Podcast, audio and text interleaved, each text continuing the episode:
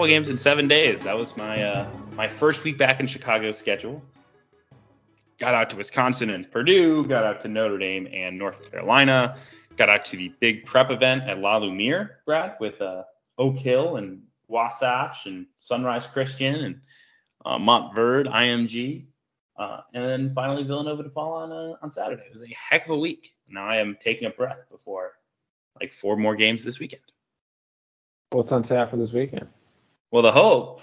Well, we're gonna do Northwestern Maryland and Valpo Loyola Chicago this week, and then this weekend we're hoping to do uh, Marquette versus Seton Hall, and potentially the UW Milwaukee game that afternoon if we're already in Milwaukee. If Pat Baldwin Jr. plays, I'll go. Doesn't Uh, seem like he's gonna play. It doesn't seem like it, so I probably won't go. Um, and then I'm also hoping to do Illinois versus Purdue on Monday the 17th. But all things are fluid because I'm having some uh, some car difficulty, which is always fun, especially this time of year in Chicago. I was I, had to drop my car off at the shop the other day. It was 0.7 miles away, and I Ubered home instead of walking. This big soft guy, but it's been it's been cold, very cold in Chicago. Been uh, what uh, the best thing to do right now? Stay inside. You know, fire up bovadasportsbook.com and, and gamble because there's nothing else to do that's fun. There's nothing for me outside. I guess tomorrow over here in southeast Massachusetts it's gonna be seven degrees. We, we we got some real feels below zero last week, so it was tough. This is unbelievable. It it was what? It was like last Tuesday. It was like 50 degrees. It was balmy. Now it's seven degrees. Jesus Christ. But but you're right. We should go on the old Bovada and fire up some some futures, some lines lines for tomorrow. I like the uh, USC minus four and a half at at Stanford tomorrow. See, I've been looking for the right opportunity to hammer someone against USC because I think I think there's value there because I just don't. I think they're like Colorado State. They're a very good basketball team, but eventually they're gonna get hammered by someone.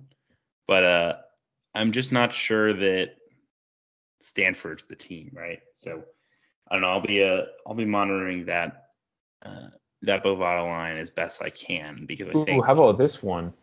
Florida State minus six and a half against Miami. it's a big number. And and and Miami should not be ranked, guys. Come on. Well, we will This- get into Miami. Yeah. We should get it. Why don't we? Why don't we actually start there? We've had a lot going on. That that Miami Duke game was very surprising. I watched the second half. Yeah.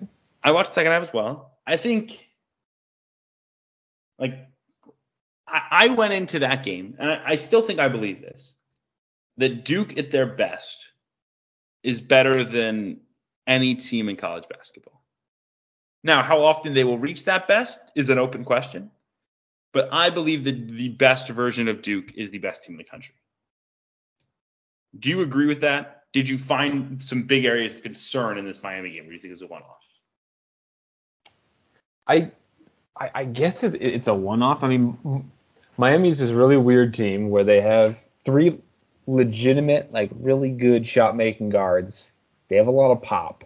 You know, they play with a, a nice small ball forward in, in in Jordan Miller. They have very little size up front, and they they're, they're really putting that on display. They're they're they're really focusing on, on the offense, and you know those teams can can pull a big upset if if guys are hitting shots and making plays, and you know they're they're they're going to be games where Miami can outperform their talent level because their their offense is so good, and maybe Duke's having an off night, and and that's the difference where, where their lack of size and lack of defense doesn't play a huge role.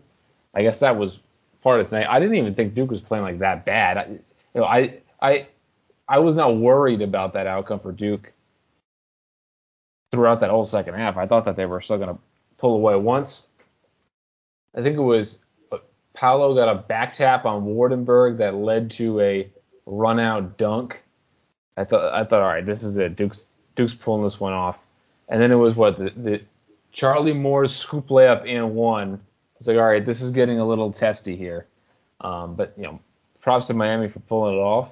I didn't think that they could do it. I still I still don't even I'm still not even sure if they're a tournament team. I feel like the bubble's gonna pop. You know, they barely escape against Syracuse earlier in the year, and, and I get you know guys are out of the lineup and whatnot. They barely escape against Florida Atlantic and Fordham, uh, but having four of those first five games at home feel like the Hurricanes are coming back to earth, and, and we're going to see more of like the bubble NIT team that that that we expected in the preseason. Right. I think I think they're going to get into the NCAA tournament because of this win, right? Like I think at five and zero oh now, right? Like if they go 500 the rest of the way in the conference. So say eight and seven puts them at 13 and seven is probably good enough, yeah. 13 and seven with a road win at Duke, no bad loss in the non-con right? I mean, UCF at home, I guess, could wind up Q3, but like, I mean, is the committee really going to keep you out for having UCF home and Dayton neutral losses? I don't think so. No, it was so crucial for them to pull to pull through against Florida Atlantic, to pull through against Forest. Yes. You just keep right. You just keep dodging the bullet, and, and you hope that. And, and look, Penn State on the road is Q2. It might sneak Q1. You know, right? Like that. There's value there. That Duke win's gonna be awesome you know, there's not to be a ton of value for these wins in the ACC, but they're also not to hurt you. And if you're at 13 and 7 in the ACC, you're to go dancing. So their net's a problem. I, I think the thing with Miami is they're really hard to guard because they have three three guards in Wong, Moore, and McGusty. I also think Jordan Miller ha- has some ability to do this as well, who can just like create off the bounce with a mismatch one on one. I mean, those those three guys are, are bucket getters, and you know, they're really old, right? Charlie Moore's a, a COVID year senior. Um, I think in his sixth year because he redshirted the year at Kansas. You know, McGusty's a sixth year COVID year senior. You know, two years at Oklahoma, redshirt, three years at Miami. I mean, you're you're playing 24 year olds, and you add in the you know NBA ability of Wong. Miller was awesome in this game, and you just get anything else from the rest of the team, and you're gonna have a shot. And again, I think there's regression monster coming with the shooting. It's not they're not gonna shoot it as well as they have, and they're gonna give start giving up some threes. You know, they're they're just not a good defensive team, but they're explosive enough on offense. I think they're gonna wind up just kind of petering away to 500 in this league and get to the tournament. What a huge win for Jim Larrañaga. What a huge win uh, for for this staff and this program. And for Duke, I mean, look, I still am a believer, but like Wendell Moore did not play well in this game. He turned it over six times. Duke turned it over 17 times in this game. They only forced five turnovers. You know, Duke has been great at taking care of the ball this season. They've been great at not fouling. You know, tr- traditionally when you have a team that's great at turning the ball over, or great at not turning the ball over and great at not fouling, you're going to win a ton of games. And I still think that footprint exists, but you know, the fact that Miami was able to turn them over and turn over Wendell Moore in particular as much as they did. Wendell Moore had seven or six turnovers in this game. That's been such an area of improvement for him this season. Before this game, he didn't have a single game over three turnovers. After last year, that was something that was a consistent problem. Um, with his freshman year as well, he he he was a turnover machine. You know, I, I don't think this is like a you know sign of things if huge issues to come, but I do think it's a little concerning given how much they rely on on Wendell Moore that you know, Moore or Charlie Moore, excuse me, and then McGusty were able to to pick his pocket as much as they did. You know, for for Miami, their next five games, this uh, five game stretch is going to be the make or break.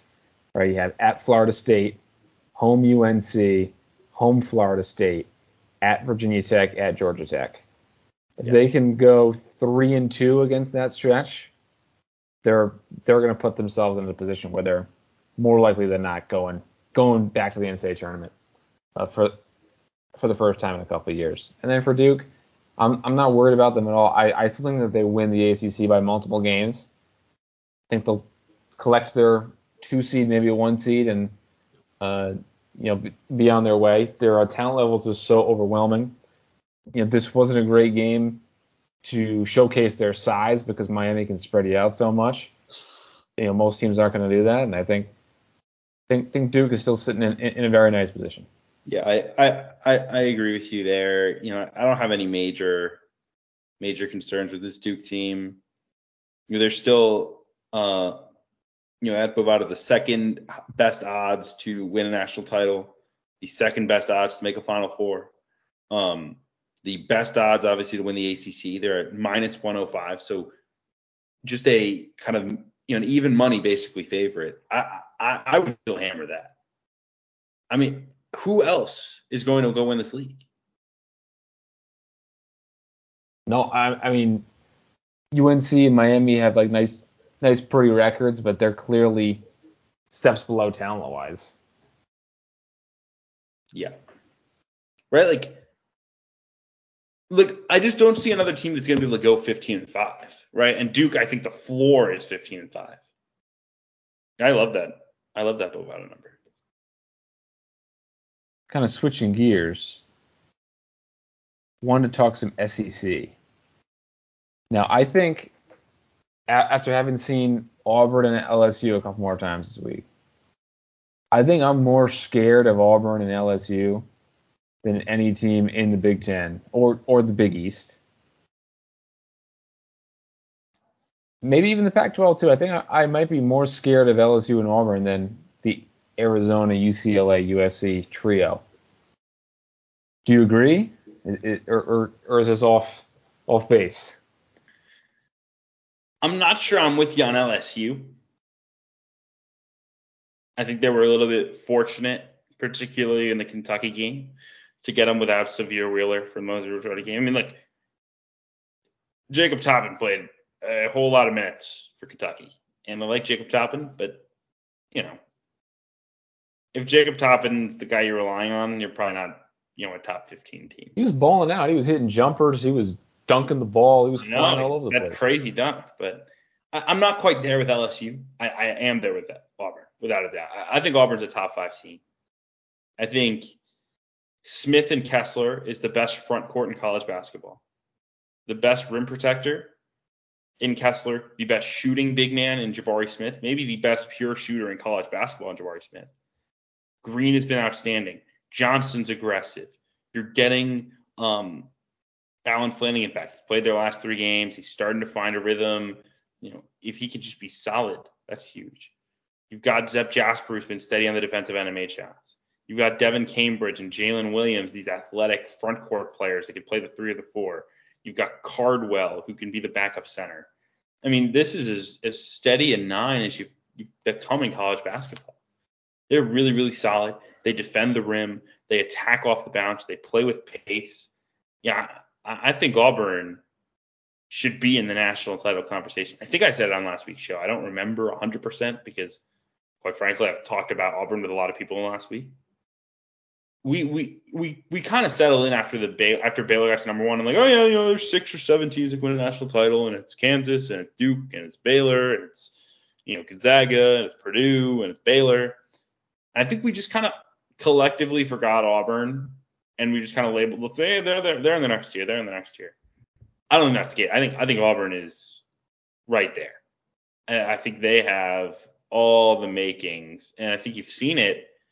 They're just they've been in cruise control in all three of their of their wins. I mean, there were a few mo- few nervy moments against Florida this weekend, but their their conference wins. I mean, they they, they blitzed Auburn or LSU in the first 10 minutes. The game was over at the at the U U12.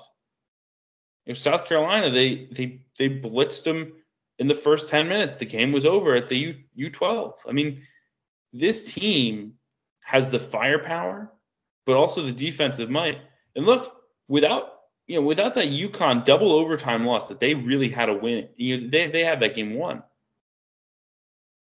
Is Auburn undefeated right now? I mean, they had to play Bay- they would have had to play Bay- Baylor instead of Syracuse. But I mean, this team is really really special. And that and that UConn game was one of the games of the year. I think I said it every podcast, but I mean that that was just such a battle.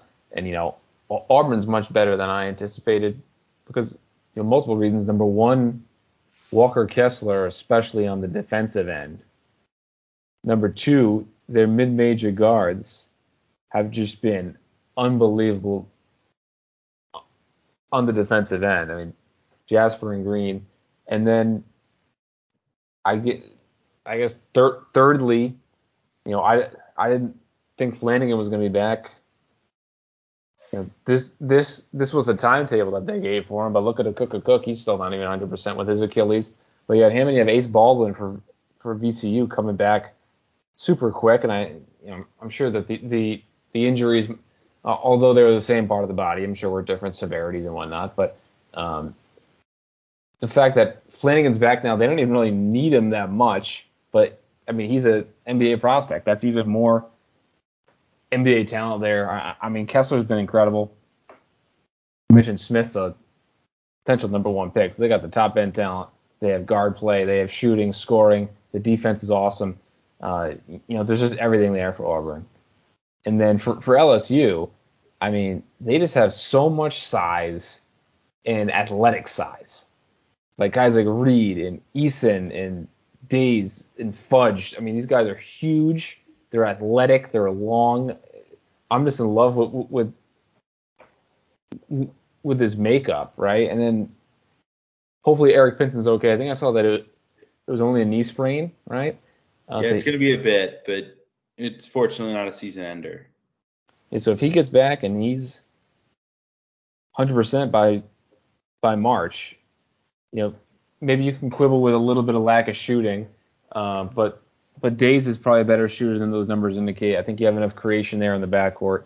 Um, and then Eason, leading scorer and has emerged as an NBA prospect. I really loved Tari Eason last year at at Cincinnati. I certainly did not expect him to be an NBA prospect. And then from the team standpoint, I mean, once Adam Miller went down, I was kind of like, all right, LSU's trending more toward the bubble. Prior to prior to Miller's injury, I had them in the top 25, moved them out because I said, where's the scoring, where's the shooting, and it, and it's guys like Eason and Fudge and Murray being better than expected. The fit looks good. Fit looks good. Defense is awesome. I think think the defense is number one, and that's that's the recipe for an LSU team looking at like a two seed. I think it's I think it's crazy how how well their defense has held up. I mean, I think look, I think the biggest reason we would have been off on LSU in the preseason is like you would have said, yeah, how are they to score?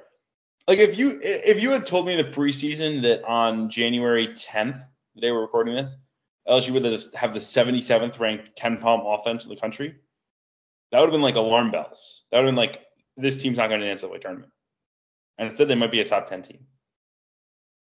They're just so huge at at every position except for point right. guard. I mean, I think we rely a, a little too heavily on the on the history defensively and not like the personnel. The personnel right. is, is really good, but I mean, I look, especially if Pinson. I don't love Xavier Pinson, but they need they need that kid because Eric Gaines is not, you know, Eric Gaines is a, has a worse turnover rate than assist rate. He can't shoot.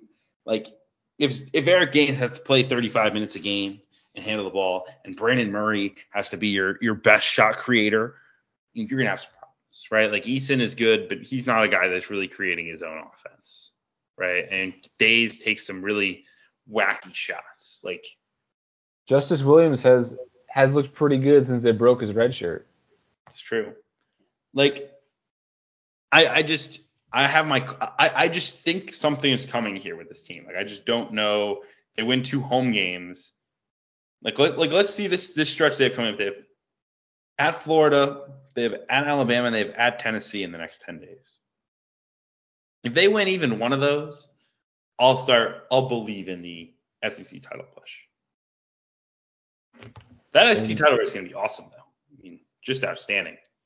I know I mean, uh, we uh, lost one of the teams with Alabama's is doing stupid stuff when, whenever you turn your head. You know, I I I think like gun to my head, I'd say Alabama's probably the second most talented team in the SEC behind Auburn. I think that they're probably better than a bunch of teams that are currently ranked.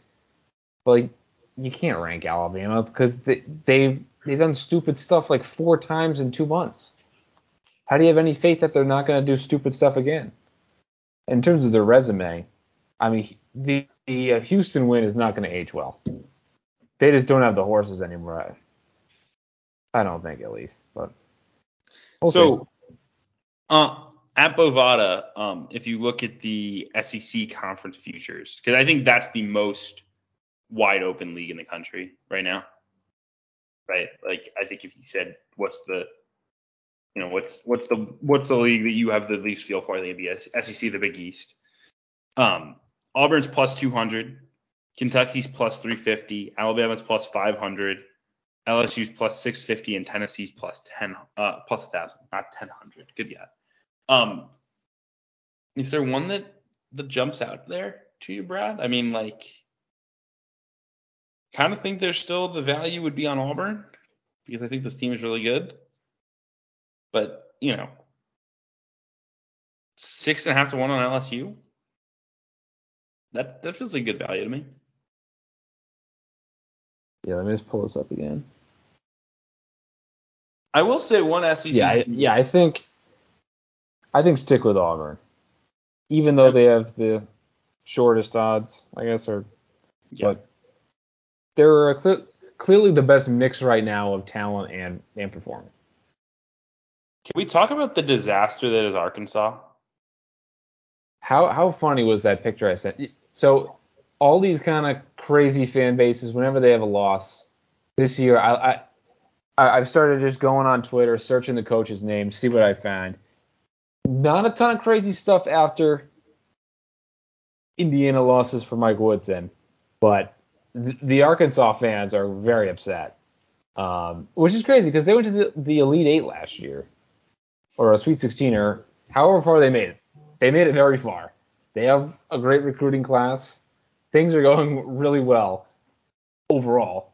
Not this year. I, I mean, they're not out of tournament contention yet, but they haven't helped themselves, and they have a couple of questionable losses. But the, the fans are really upset with uh, Mr. Musselman. They're underwhelming this year for sure. I mean, disappointing is. I I think. I thought I thought the thing that was funny was they tweeted yesterday, like the Arkansas men's basketball account tweeted out like a like here's like a mid-season check-in on how all our recruits are doing, and I was like, yeah, they they, know where the bread is buttered. You know, they know Yeah. that they need everyone bought into the uh to to the Nick Smith era. I think Nick Smith's on me awesome. I think Muss is awesome, right? Like, you know, Muss Muss didn't forget how to coach. He's done it with every every staff he's had. You know, it's it's not the staff turnover. It's just you know, right now they have some chemistry issues with Devo Davis in particular, with Chris Lykes, who has kind of fallen in and out of the rotation, with you know Notae, who's been inefficient, with Au'Diese Toney, who's kind of flit, been more of like a glue guy. He's he's actually had a great year statistically, but you know it's not like like I, I don't think they have elite talent, and I think when you combine that with chemistry issues, right? Like you can deal with chemistry issues when you have elite talent. Eventually, the talent will overcome it, right? You can deal with not having elite talent if you have very good chemistry. Right now, I don't think Arkansas has elite talent or good chemistry, and you know when that combines, I mean, look, like you said, none of the none of these games individually, you know, with the exception of Hofstra and maybe Vandy at home are going to hurt them. I think Vandy's a good chance to wind up top 35 and not even hurt them. But they just like they need to do something, right? Their resume right now is completely empty, with the exception of a neutral court win over Cincinnati and a neutral court win over Kansas State. which is a Um, whole lot of nothing. Correct. Like eventually you're not gonna, not only gonna have to turn it around and beat you know Missouri and beat South Carolina at home, but you know they got they got to they got to make a statement. You know they got to win at LSU this weekend. They got to win at Alabama in, in the middle of February. Like, like it's no longer going to be enough for them to just roll out of bed and like beat Mizzou, beat South Carolina, beat Texas A&M, and call it a day, right? And, and and there's no reason they can't win. You know, at least three of their next four heading into a road game against Ole Miss at the end of January and build some momentum. Like they can figure it out, but like they need to move the needle. And again, like program wise, no worries. Muss is good. Like they'll figure it out, but like, man, oh man. And you know, last year looking at at, at Arkansas's roster, my take was, all right, this is a bubble team because at best they have a couple third best players. You know, Justin Smith's a third best player, Moses Moody's a third best player. Turns out, no, both those guys can be best players, and, and that's why Arkansas was so good last year. I think this year the roster, it looks like okay, JD Notae is like a nice third best player, Toney's a nice third best player, but where's the talent? Uh, and, and that's actually what's what's borne out.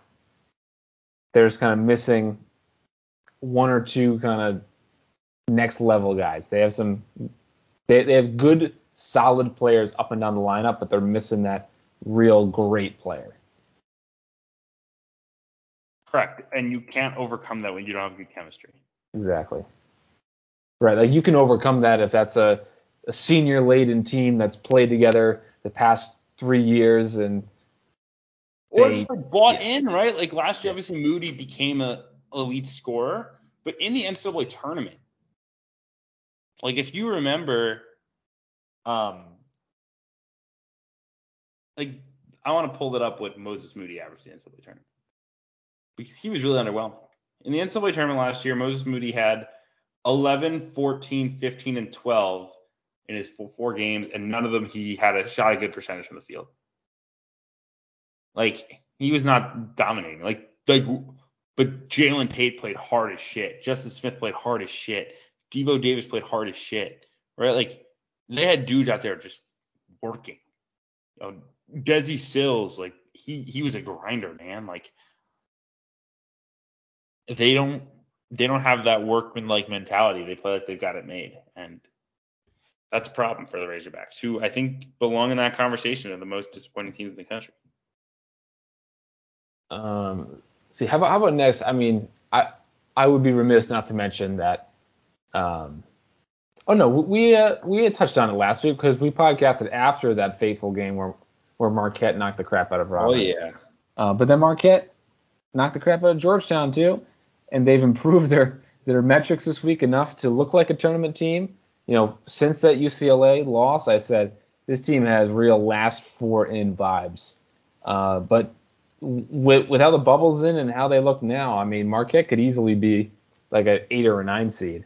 Uh, and, and, one of the main reasons for their quick turnaround here is the play of Olivier Maxence Prosper, who I was like really uh, squinting hard at, at, at, Shaka when he's rolling out with three bigs, starting Maxence Prosper at the three, alongside their best player Justin Lewis and then their shot blocker Kur Kuath, all of which are fours and fives really. Uh, but seems to be working. Maxence Prosper's hit, hitting jumpers. He's flying around on defense. He's killing it in uh, transition. I think I saw from from the Marquette blog. I think it's called Paint Touches. Um, I think that they tweeted something today about how he's just absolutely killing it in in uh, transition opportunities. And the three of those guys, they're they they have good size. They're long and they're very athletic. And you have a pick and roll savant in Kolek, and you have nice collection of kind of shooting and defensive wings there. With jo- Jones can really shoot it, Elliott can really shoot it, and then Morsell can really lock you down. Um, and then off the bench, Ighodaro's found his niche. Another one of these guys, similar to a Christian Bishop, where as a recruit they're like top 150, they're listed as a wing, and then as a freshman, they don't do much, and then sophomore, uh, uh, okay, you're playing center, and all of a sudden you're flying around making plays, dunking the ball, blocking shots. So I think Marquette's actually in pretty good shape to make the tournament in the first year with Shaka Smart. Yeah, I mean, I think the thing with Marquette that's that's interesting is if you were, you know, they start 0 3 in the league with three like justifiable losses, but two of them were at home, and and you looked up and said, man, if they don't win this Providence game, they're left for dead, right? They're just gonna not they're not gonna win enough games, and they're gonna I mean, the joking rule name for it was like the Archie Miller or the Shaka Smart rule was you're gonna have not not a good enough conference record to get in. Um, and you know they find a way to be Providence, they find a way to be Georgetown, and the big thing, like you mentioned, you know they were they were 85th in KenPom entering the Providence game. Um, they're now 51. They dropped 34 spots in two games by blowing out Providence and Georgetown. Are they any different a team? No, absolutely not. Exactly. Like it's absurd. They, they just play with their food against SIU, Edwardsville, and a couple of those other teams. New Hampshire. New Hampshire. New New Northern Hampshire's pretty good yeah. for for a bye team, but still. Yes. Uh, and then they got the doors blown off third game in three days against Bonnie's. That was that was basically the summation of how they got down to 85th. But you know the, the Bonnie's game should should should age a little better. the Bonnies aren't going to be in the 100s for the you know for, for the whole season, and Looking Well, okay they're- for Shaka. Yeah, they're, they're in okay shape. I mean, you look ahead, you say they have DePaul tomorrow, or I guess yeah, probably today by the time you guys hear the podcast, and uh, they have January 15th game at Seton Hall. You'd like to win both. You win both, you feel really, really good. You know. Well, yeah. So so Marquette has the win against Providence. The the Big East, it's a double round robin, and there's four clear teams that aren't aren't going to have tournament resumes, right? So the key is don't do anything stupid. Beat up on Georgetown, DePaul, Butler, and St. John's, which means St. John's is really the key to the whole Big East season. Because St. John's doesn't suck. Right. They're pretty good. They may have NCAA tournament level talent. They're not very cohesive. They're they're not well built. Like like the team on, on paper looked pretty solid, but in practice, too many jump shooters, too many kind of physical guards, not not enough size. I know that they wanted to play Champagnie on the wing this year, but out outside the Providence game, Aaron Wheeler has not been a factor. So he's playing all the four. Gee, who who could have seen this coming? I know. Remember the preseason with St. John's pumping up Aaron Wheeler as his crazy impact player, They should have been pumping Hall Dylan pumping up Jameer Harris. They should have been pumping Dylan Dylan Addae I love his game, man. He he just he just gets after it. He's aggressive. He's huge. But but yeah, so so so they're a little short on on size. The, the roster doesn't fit great, but they can beat anybody in this league. So it's to be very crucial for Creighton and Marquette especially to to put St. John's away.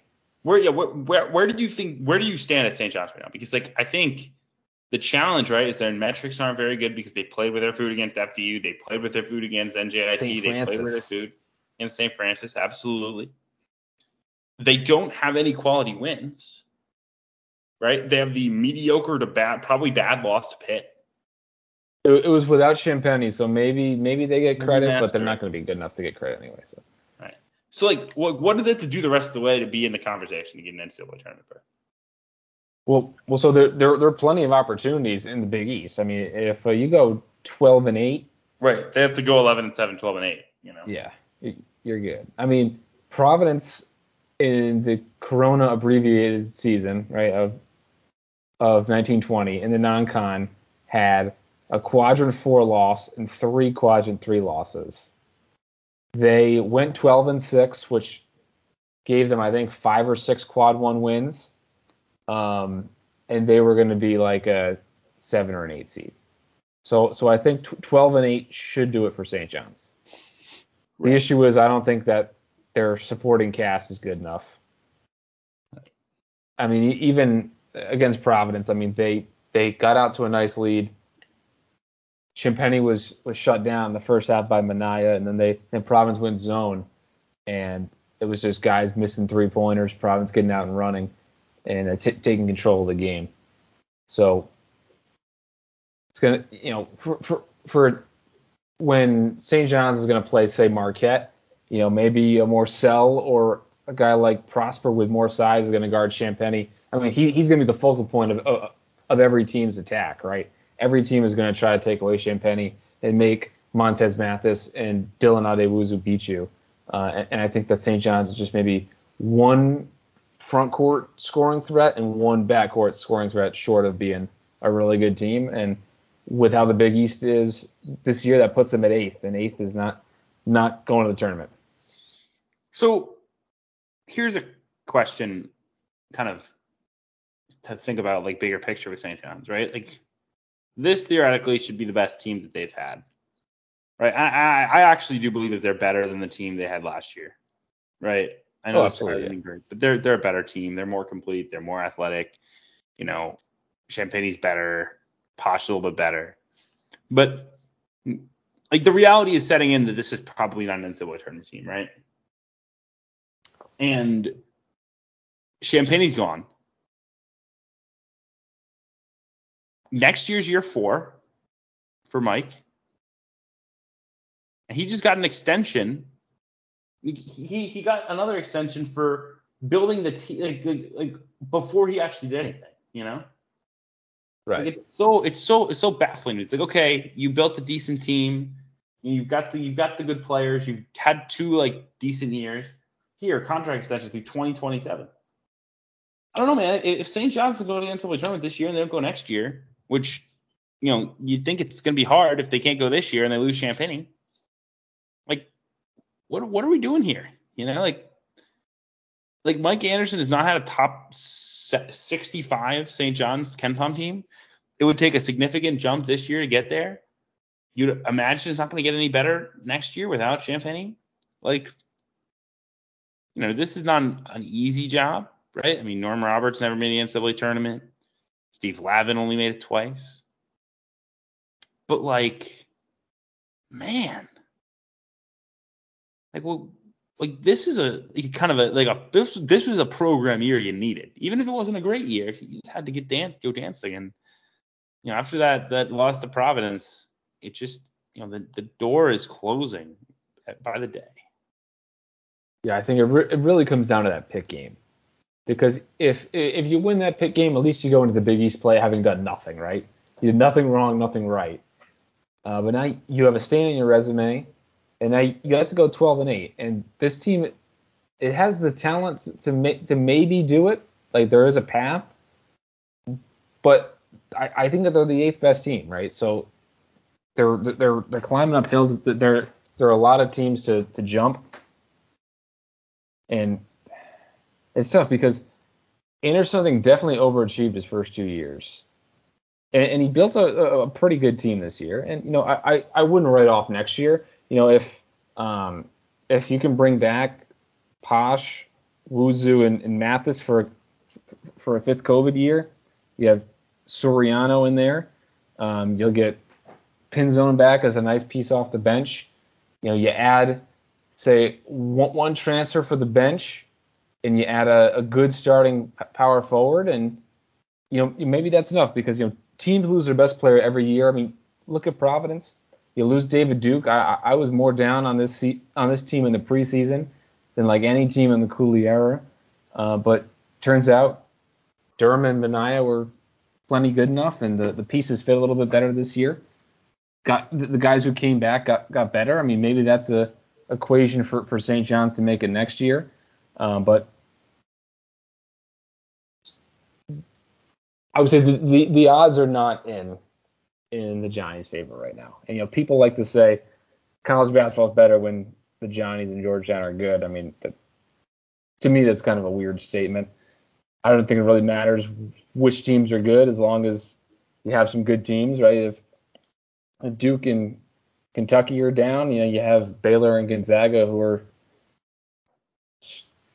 quickly becoming like faces of the sport. But yeah, St. John's is in kind of a pickle. It's not it's not doom and gloom. It's not like the situation that Georgetown's in by any means, but um, it's going to be a really telling end of the season to the tra- trajectory right. of the Mike Anderson era. Right. Like if they if they scrap and they get to 500 in the league and go to the NIT, then you then then then the consensus is like okay, Mike Anderson does a good job of like like he he's clearly like raised the floor at St. John's. He's done a, a steady job he hasn't gotten over the hump. He disappointed this year, but that's okay. Like we're consistently in the mix to play in the postseason.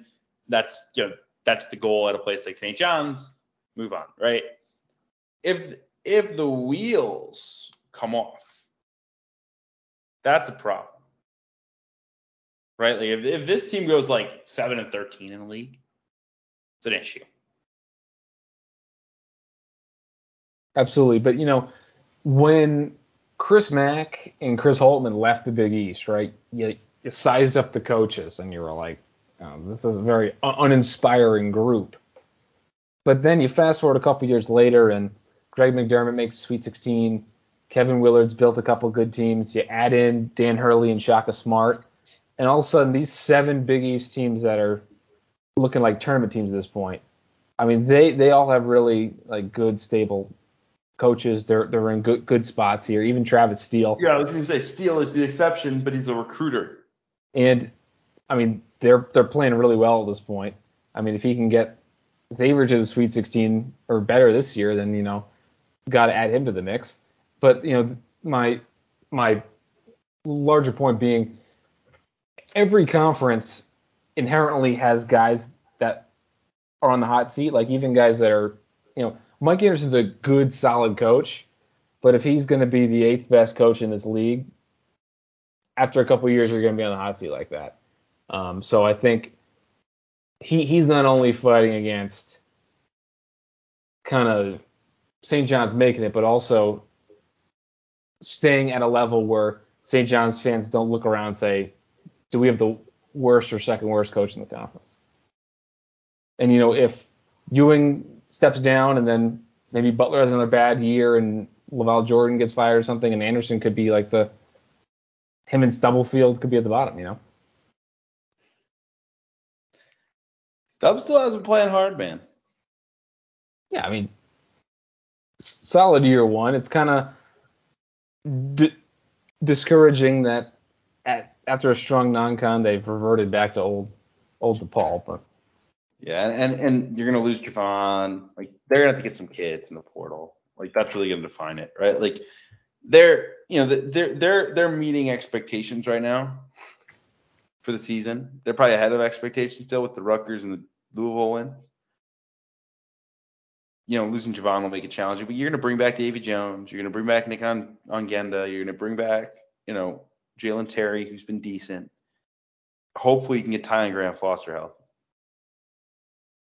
You know, that that was a really unfortunate situation, but he played half of his first game, put up nine points the first half, and then had a, a horrible incident and had to go to the hospital. Um, but you know, they're gonna need some dogs, right? If they get some dogs, they'll be in good shape. But I think I think the Big East is is gonna be fun, without a doubt. A lot of NCAA tournament caliber teams, a lot of talent.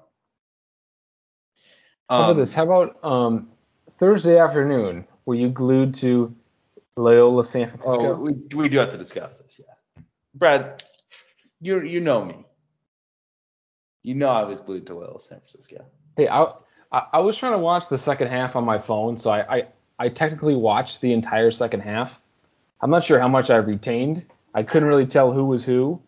And you know, I'm kind of like looking at my computer well, half the if time. You don't watch, so. If it's tough, you don't watch the teams as regularly too. You know, yeah. I watch Loyola almost every game, so I know like you know I can pick out Schwieger versus you know all these guys. You you probably how like how, you you watched Loyola in in Atlanta. That's probably it. Yeah, I, I watched Michigan State versus Loyola. I watched that whole game. I watched a big chunk of Loyola DePaul. And that might have been it for Loyola. Yeah. Were, did you have any impressions from this game that you sort of retained and sort of didn't? Uh, San Francisco had a, had a nice comeback there at the end where they were forcing oh, yeah. some turnovers, getting out and running. Um, I, I, I thought San Francisco with um you know the ball screen offense with Bouyea and Shabazz distributing to Massalski. I mean, Massalski was a monster. They couldn't handle him. But Loyola ran its offense so crisply. Obviously, Schwieger had a huge game. He's really their their hidden gem, their secret weapon. I was talking to one of their staff members, and he's like, yeah, like he kills everybody every day in practice, and like he just doesn't start because you know we we we give credit to guys who've been here, who built this program, who brought us to a species team last year. But like Schwieger's a dog, and he proved it in this game. Um, they're just like they're just so well coached and so disciplined, and you know really really share the ball um, but also have have like big time shot makers and get to the free throw line. Like they they they put up 1.2 points per possession in their first game out of a 20 something day pause. Like that's absurd. I mean, I don't know how much the pauses matter. I I know the, the numbers say that's what three points or something, but I mean, I feel like every other tweet, it's like, oh, it was really impressive coming out coming off a pause. And it's like, well, if everyone's being impressive off a pause, then it doesn't really matter. But I think my my uh, biggest takeaway of the game was I think I have a new analogy. The announcer says oh, said something like it was like harder to harder than nailing Jello to a tree or something. Is that you? Yeah, Did you catch that one? Yeah, yeah, yeah. The, we had the the nailing Jello to the tree. He did the one where he said I think he said that like Lucas Williamson was was on Bouyea like freckles on a redhead. um, this this broadcaster was taking his moment in the sun and just just rolling with it. It was it was everything you want in mid-major basketball, like a random internet stream. I was talking to Drew Valentine post game for Field 68 After Dark, and there's like a warm up for a JUCO game going on behind them. You know, the stream was crazy. Couldn't find it. I mean, it was, but it was. I mean, it was special, and it was a great one for Loyola. You know, especially given that they navigated that you know first conference game against Bradley well. You know, they they they, they went down and then rallied and won it. Do you start to talk about this team like in near lock status? I mean, well, there's so many minefields in that league. Oh yeah, unexpectedly this year too, because we thought Drake and Northern Iowa and Missouri State would all be better than they were, but but like, you know, could they go like 14 and four and still get in? I kind of think um, so. No. But I also don't think that they will go 14 and four. I think no, no, no, yeah. Like, like, I think they're going 15 and three or better. But like, yeah, with a neutral win over San Francisco, a neutral win over Arizona State, a road win at DePaul, a road win at Vanderbilt, you know, no bad losses in a non-league, really good metrics, an established brand, like like I have a hard time believing they like I have a hard time seeing a path for them not dancing at this point. And I also think like they're gonna win their conference tournament. Like the best argument for rooting for San Francisco in that game was literally like San Francisco needs it. Well, it's probably still gonna get get the at large, get the out of it, excuse me. I mean, BYU and St. Mary's didn't look so hot on Saturday night. So I think San Francisco, I think that they have BYU tomorrow, maybe, or or at least this week. So that'll be a nice litmus test for them. You know, if if they can at least knock off BYU and St. Mary's, I think they'll be fine. Yeah. I mean, I think both teams belong. Like I, like eye test wise, both teams belong. Yeah. And you know, I think Loyola and Colorado State too. I think that they they've been anointed like the mid majors. Oh, and it matters. Like, from a couple years ago, we were talking about Nevada and URI, where like you, you, you pull up at the end of the year, you're like, whoa, these resumes don't look good at all. Uh, but they, they just have the kind of the mid-major darling air, which is going to get them at least like an eight seed. Little uh little plus 3500 sprinkle on uh on Bovada to to to take the uh the Ramblers to the Final Four? Well, well, here's an interesting kind of side question to that. Projecting what you think Loyola will do for the rest of the year, what seed do you think Loyola gets in the tournament? Right it's so tough because last year their metrics were crazy and they still got the eight seed. But I think this year they're gonna have like a slightly better resume. If you remember, like their non-con last year, they lost the game to Wisconsin, they lost the game to Richmond.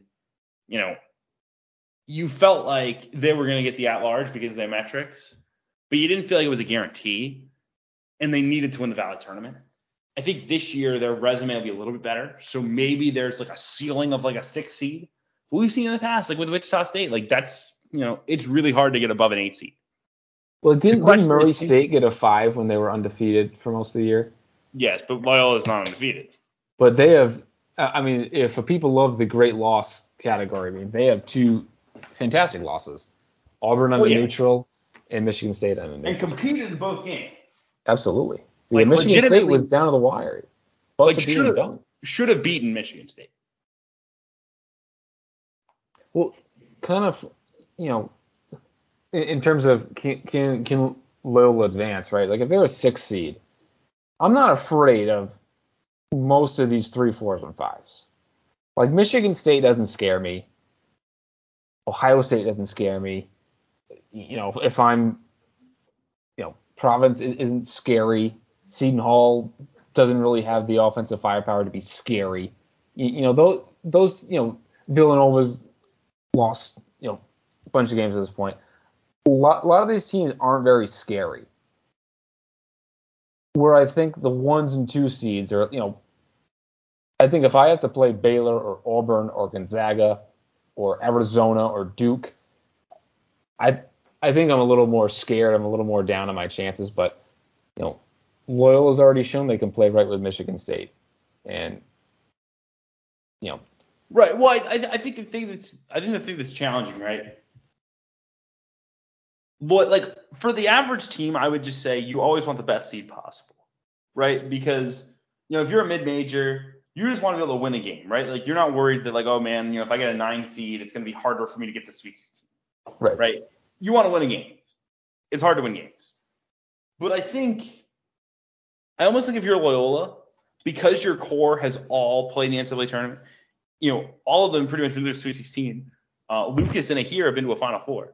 You'd almost be like, we'll roll the dice and see if we lose our 12-5 game, you know, or 6-11 game if we're stuck in an 11 seed, and have that path to get to a Final Four. Like, they, like they believe in that program they can win a national title.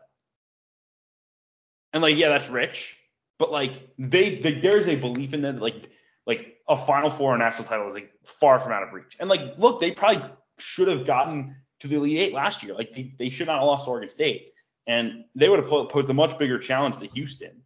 Like like like they know when they get in that tournament that they're a factor.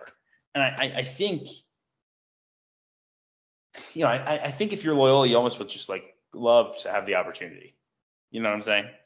Yeah, I, I I think Loyola can get a six seed, and I think a six would be a nice path. You know, you can play Miami or Wake Forest or St. Mary's in round one, and then go up against the you know Wisconsin and just have to worry about shutting down Johnny Davis. You know, that's that's a fine path for me. And you know, I I, I agree. They, I they, they already did shut down Johnny Davis in, in Secret a secret scrimmage, which is why I ranked, which is why I dropped Wisconsin 20 spots in my preseason poll.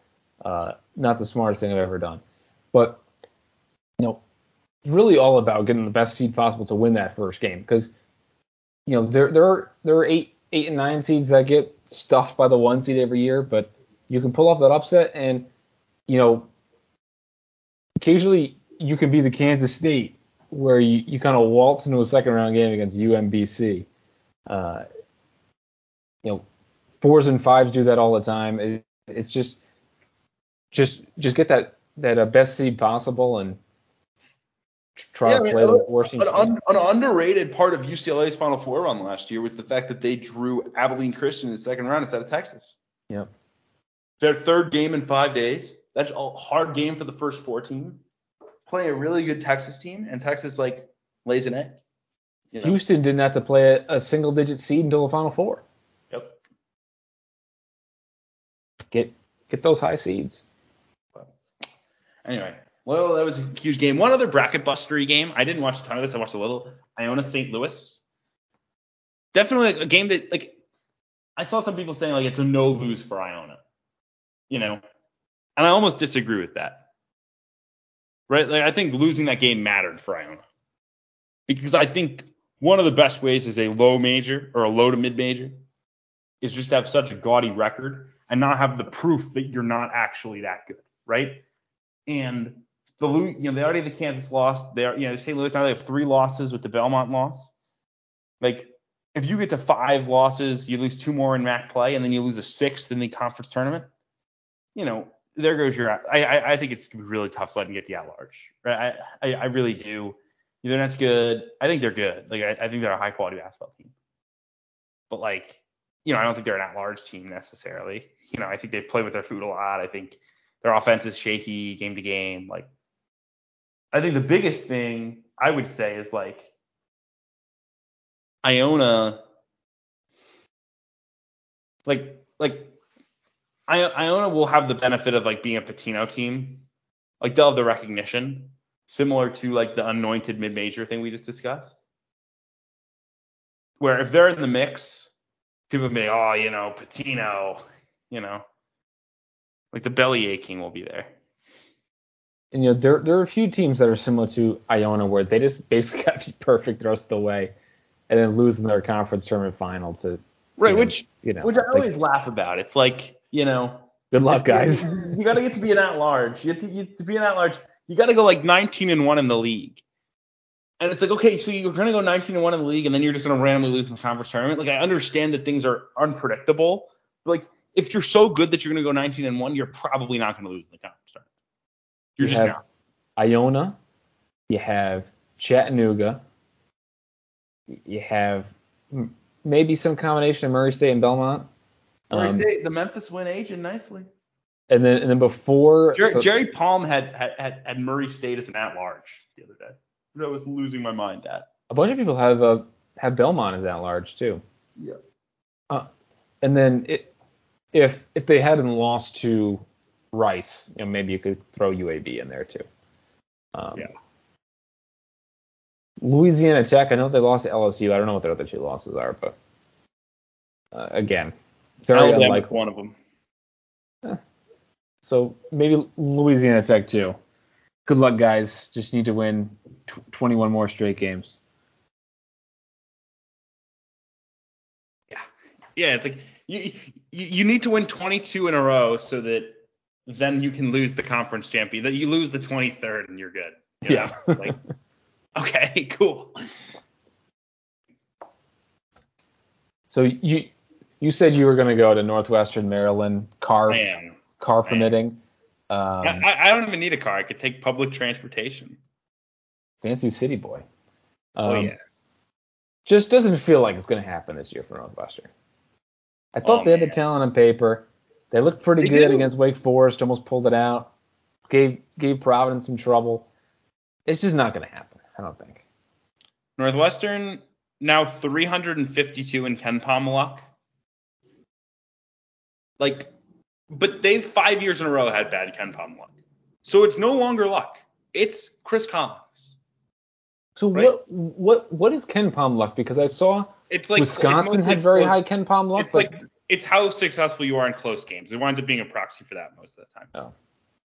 Which could because theoretically, if you you know if you played 10 games that are decided by five points, you should win five and lose five, right? Like you know if you're playing games that are are, are, are evenly matched, you should win a, a fair number of them. And if you're two and 11 in close games, you're probably unlucky. I I get the math behind it, but so much of that just comes down to like free throw shooting and and coaching, right? Like Northwestern, like it's no I, I can no longer say they're unlucky, right? Like when they had freshmen and sophomores, they went 8 and 24 and they lost a bunch of games they led with 10 minutes to go and they led with 5 minutes to go because they blew them late and they mismanaged late game situations. They didn't get stops and they didn't run offense like and whatever. You you, you were playing with freshmen and sophomores, it happens. And then last year when you're sophomores and juniors, you know, you won a couple more games, but you still blew like four or five games that you should have won. That if you win three of them, you're right on the bubble, or you're you're definitely an IT team. You're right on the bubble to be an NCAA tournament team. And now you're juniors and seniors, right? You're an old team. There is no excuse at this point for losing the game to Penn State, right? Wake Forest was a road game. It was tight the whole way. Whatever. You needed that game, but whatever. Providence was new, you know, it was, it was a road game or a neutral court game. Providence was probably the better team. Whatever. Michigan stayed at home. You probably you probably had that game. You probably could have won it, but Michigan State's a good team. Whatever. Penn State at home when you lead by 10 with 9:30 to go. You better you better win that game. You really better win that game. Northwestern had at one point 94.8% win probability. You, you just can't lose that game. Eh, you, you especially can't lose when your your point guard Boo Buie he goes for 22 and 8. It's awesome. I mean, like, look, and I get it, and I get that you know they've built a good team, but like, you're not one and three in the league. That that that Maryland game on Wednesday, that that game might as well be, you know, do or die. Like, really there, there are plenty of opportunities. You, know, you can easily turn it around, go 11 and 9 or whatever, but it just doesn't feel like it's going to happen. You start you start one of the four. You start one and four in the league with home losses to Penn State and Maryland. Like there there's and, and it's particularly the case because their their schedule coming up, Brad.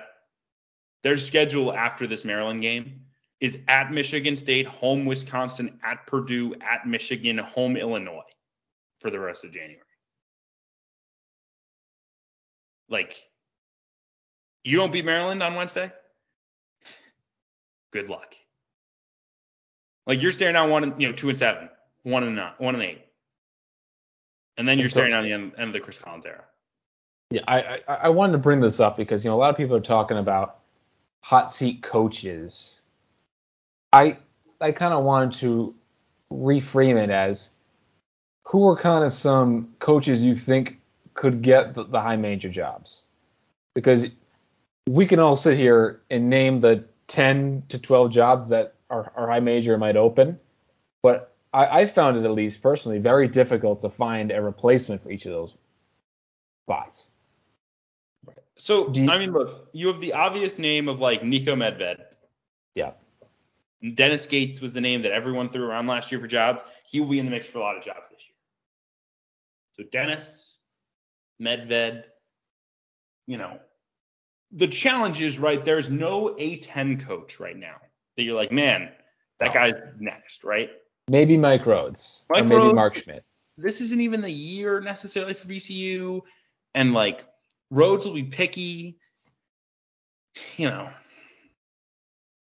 would you? I mean, would you? Would you consider hiring Travis Ford somewhere? Probably not, but maybe. Yeah, pro- probably not. That- that- I, I, I threw out Archie. Miller for Northwestern. Well, see, Archie Miller is the cheat code where when when you're filling this out, whenever you're stuck, you can just put Archie Miller in there. Correct. Correct. But lately, I was putting him in for South Carolina, and then I was like, oh, but isn't Mike Boynton a South Carolina alum? I'll, I'll put South Carolina for Boynton. I'll move Archie over to Arizona State. You know, you can just kind of fling him wherever. Um, but yeah, how about um, I'll throw out a couple of you to see if there's any Sure. calls here. How about Jeff Boals? You haven't heard his name a ton, and I think part of that's because he's at his alma mater. But like without a doubt, you know, he jumped. I guess the question is like what job, right? Like you could throw out maybe like maybe a Northwestern, right? Like he's a Midwestern guy, he's from Ohio. You know, he worked under Thad Matta.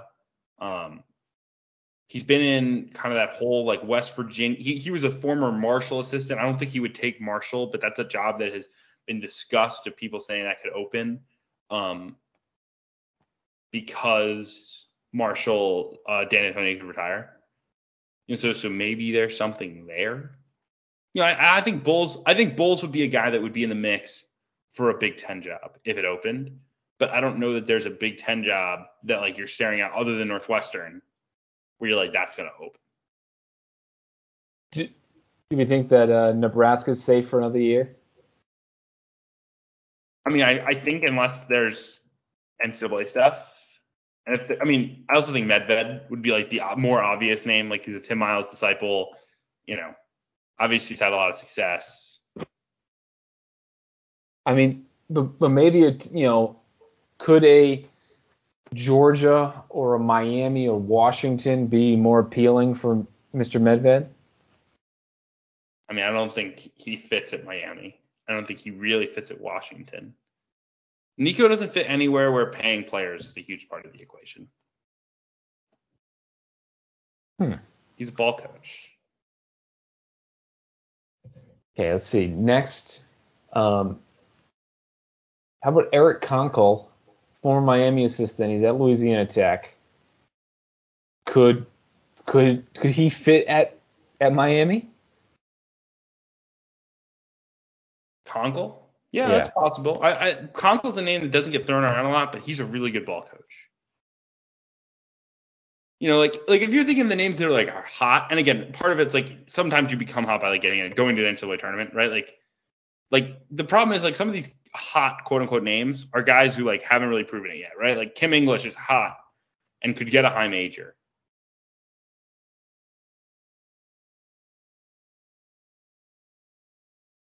Right?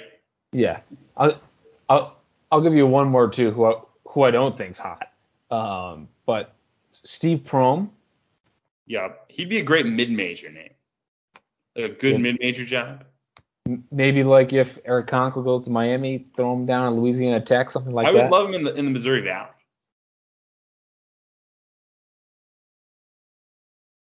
That'd be cool too. Like Valpo. about, um, Valpo, if Valpo opened. How about Matt McMahon? He's not super hot. This team's good. I think the problem with Matt is he doesn't have a thing. And Matt is also like he's not known as like the best Murray State coach. Like he's not known as like the best one in the pipeline and who's been in the pipeline. He coached uh, Ja Morant though. I mean, right. that's That's nice. that's his sell. but like they haven't. Yeah, and they want to tournament games. Like yeah, maybe, maybe for sure. You know, Casey Alexander, that should be a name. You one. I was thinking maybe Matt McMahon for like Kansas State if uh, Bruce Weber is gone. Yeah. Kansas State's a sh- weird job. Not a good job, I don't think, personally. They're they're kind of like Butler, where like they like go out and like win a ton of games and then bring in a bunch of three star recruits. There's like some disconnect there. I don't know why either recruits don't want to go or they don't want to you know, they want to recruit a, a certain kid or I don't, I don't know what, but Well, Butler's bu- budget is a problem, but really, oh yeah, what lowest in the Big East. I didn't know that. So I Providence mean, like has a very high budget. I don't I don't know where Providence gets all the money from. Probably from our tuition. But donors. It's all the donors. you would think Butler would have a lot of donors. I mean, they uh, made made the championship. They're they're in the hot the hotbed of Indiana, or, or maybe maybe everyone's an Indiana fan and or or, or a Purdue fan. Maybe it's a, a small fan base. Yeah. Um, I'm trying to think if this, there's other names that I'm like blanking on that are like obvious, like uh, that are obvious mid-major to move up names. Grant McCasland. Oh yes, I was Love thinking Grant. maybe Grant would be good for Kansas State. What about like if well, well, maybe he he would definitely want Kansas State over like SMU because like the the American's not the American anymore. Right. Yeah. North Texas going to the American. Also true. Which I totally forgot. I, I have no idea who's in the American, who's in Conference USA, who's in the Sun Belt anymore. It's all it's all a big hodgepodge. That's funny. Yeah. You're, you're you're not up to the you're not up to date with the real you probably don't even know who's playing the college football national championship game right now. Alabama and Georgia. Wow, look at you. We're recording mid mid game. It's tough for me. I'm a big uh, I'm a football guy, Brad. You know. Yeah, I was surprised you won the podcast during the game. But Look, you know, it's, it, I, I've seen this matchup before. I knew it would be yeah, exactly. second half. That's why it's stupid. You know. I feel like the national championship every year in college basketball is Gonzaga versus, you know, Gonzaga versus Duke. I, I saw I, I believe Matt Norlander either tweeted or retweeted it that college football hasn't had a team win its first national championship since 1996. Like for the past 25 years, it's been all repeat champions. Yep. That's that's kind of alarming, but they don't care. The ratings are good. People die for college football, but I like a little more variety. You know, because you know in college basketball, like people are worried. Okay, Coach K's leaving. You know, Boeheim's getting old. Roy Williams left. Like, who are going to be our star coaches? And you know, people will find a way. It's you know, Nate Oats calls out Coach K. Musselman's doing weird stuff. Pastner's wearing a face shield. You know, Scott Drew's winning all these games now. Jay Wright's winning all these games. Hurley's a nut. You know, he's he's built some really nice teams long term for uh, UConn. So I think we're definitely fine in that category. Yes. Agreed. Anything else today? I think that's I think that's the show. I, I don't have anything else that I want. Oh, well, how about just just just one thing from from Asterisk Land? Oh, How about how about Texas Tech beat Kansas without Terrence Shannon and, Ke- and Kevin McCullar? well, does does the game count? I don't I don't think it can. I, mean, I think I think if, have their it, two if best you asterisk the loss, you have to asterisk you know? Exactly. That is crazy though. I mean, how many teams could beat a legit top ten team in the country without their two best players? Well, I mean, Certainly not Seton Hall because they can't do anything without their fourth and sixth best players. the crazy thing was I watched, you know, Texas Tech a few times. I watched the Gonzaga game. I was like Clarence Nadolny play 29 minutes. He was just dreadful. And I was like, Brad, you've been hyping up Clarence Nadolny too much. You know, this guy, this guy's no good. Then he just goes out and puts up 17 in Allen Fieldhouse, and was awesome on, on defense as well. I have never hyped up Mr. Nadolny. I think I I was already booking his uh, bus ticket over to Florida Atlantic for next season. I know you. You so he, he's not a he's not Putnam science. You know. No, He'll I stick it out. figure he can go go join a former teammate somewhere. But no, I mean, I mean, if you're playing this much now, you may- maybe he's earned a rotation spot. I mean, the last uh since since Shannon went down, he's played 29, 22, 24, 36, and 34 minutes. It's that West Texas toughness. I mean, I, I saw Seth Davis. He's French. Seth Davis was like freaking out, sim- similar to a freak out that I've had many times about how uh, Texas Tech fans are like, we hate Chris Beard. He was a horrible coach, and we and we want nothing to do with him. And he's like, but he brought you to the championship game. Like Seth, he, he's not West Texas tough. Well, well, Jaylon Tyson was West Texas tough, then wasn't, and now is again. Absolutely. He should have just he should have just like put in his like recruiting statement that he hated all the libs in Austin, and the West Texans would have built a statue before he played his first game.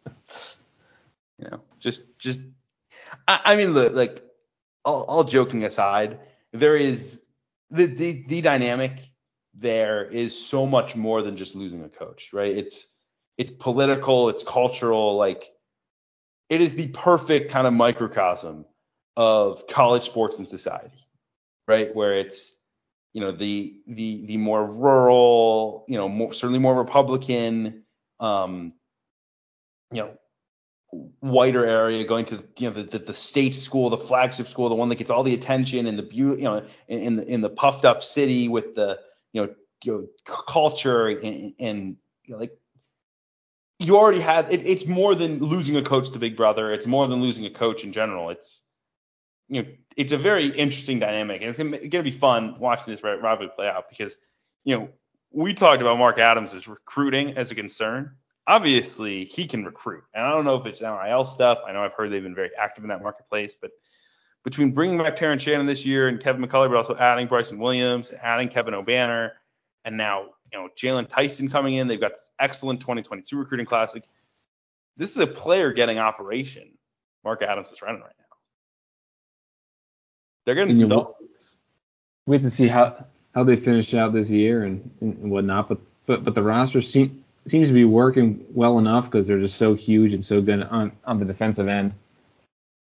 And you know Terrence Shannon's an NBA player, so so when they get him back, they will be certainly playing better than they are currently. And currently they're taking Iowa State to the wire and knocking off Kansas. So Well, I will I, I will say this. Actually, this is a great way to end the podcast.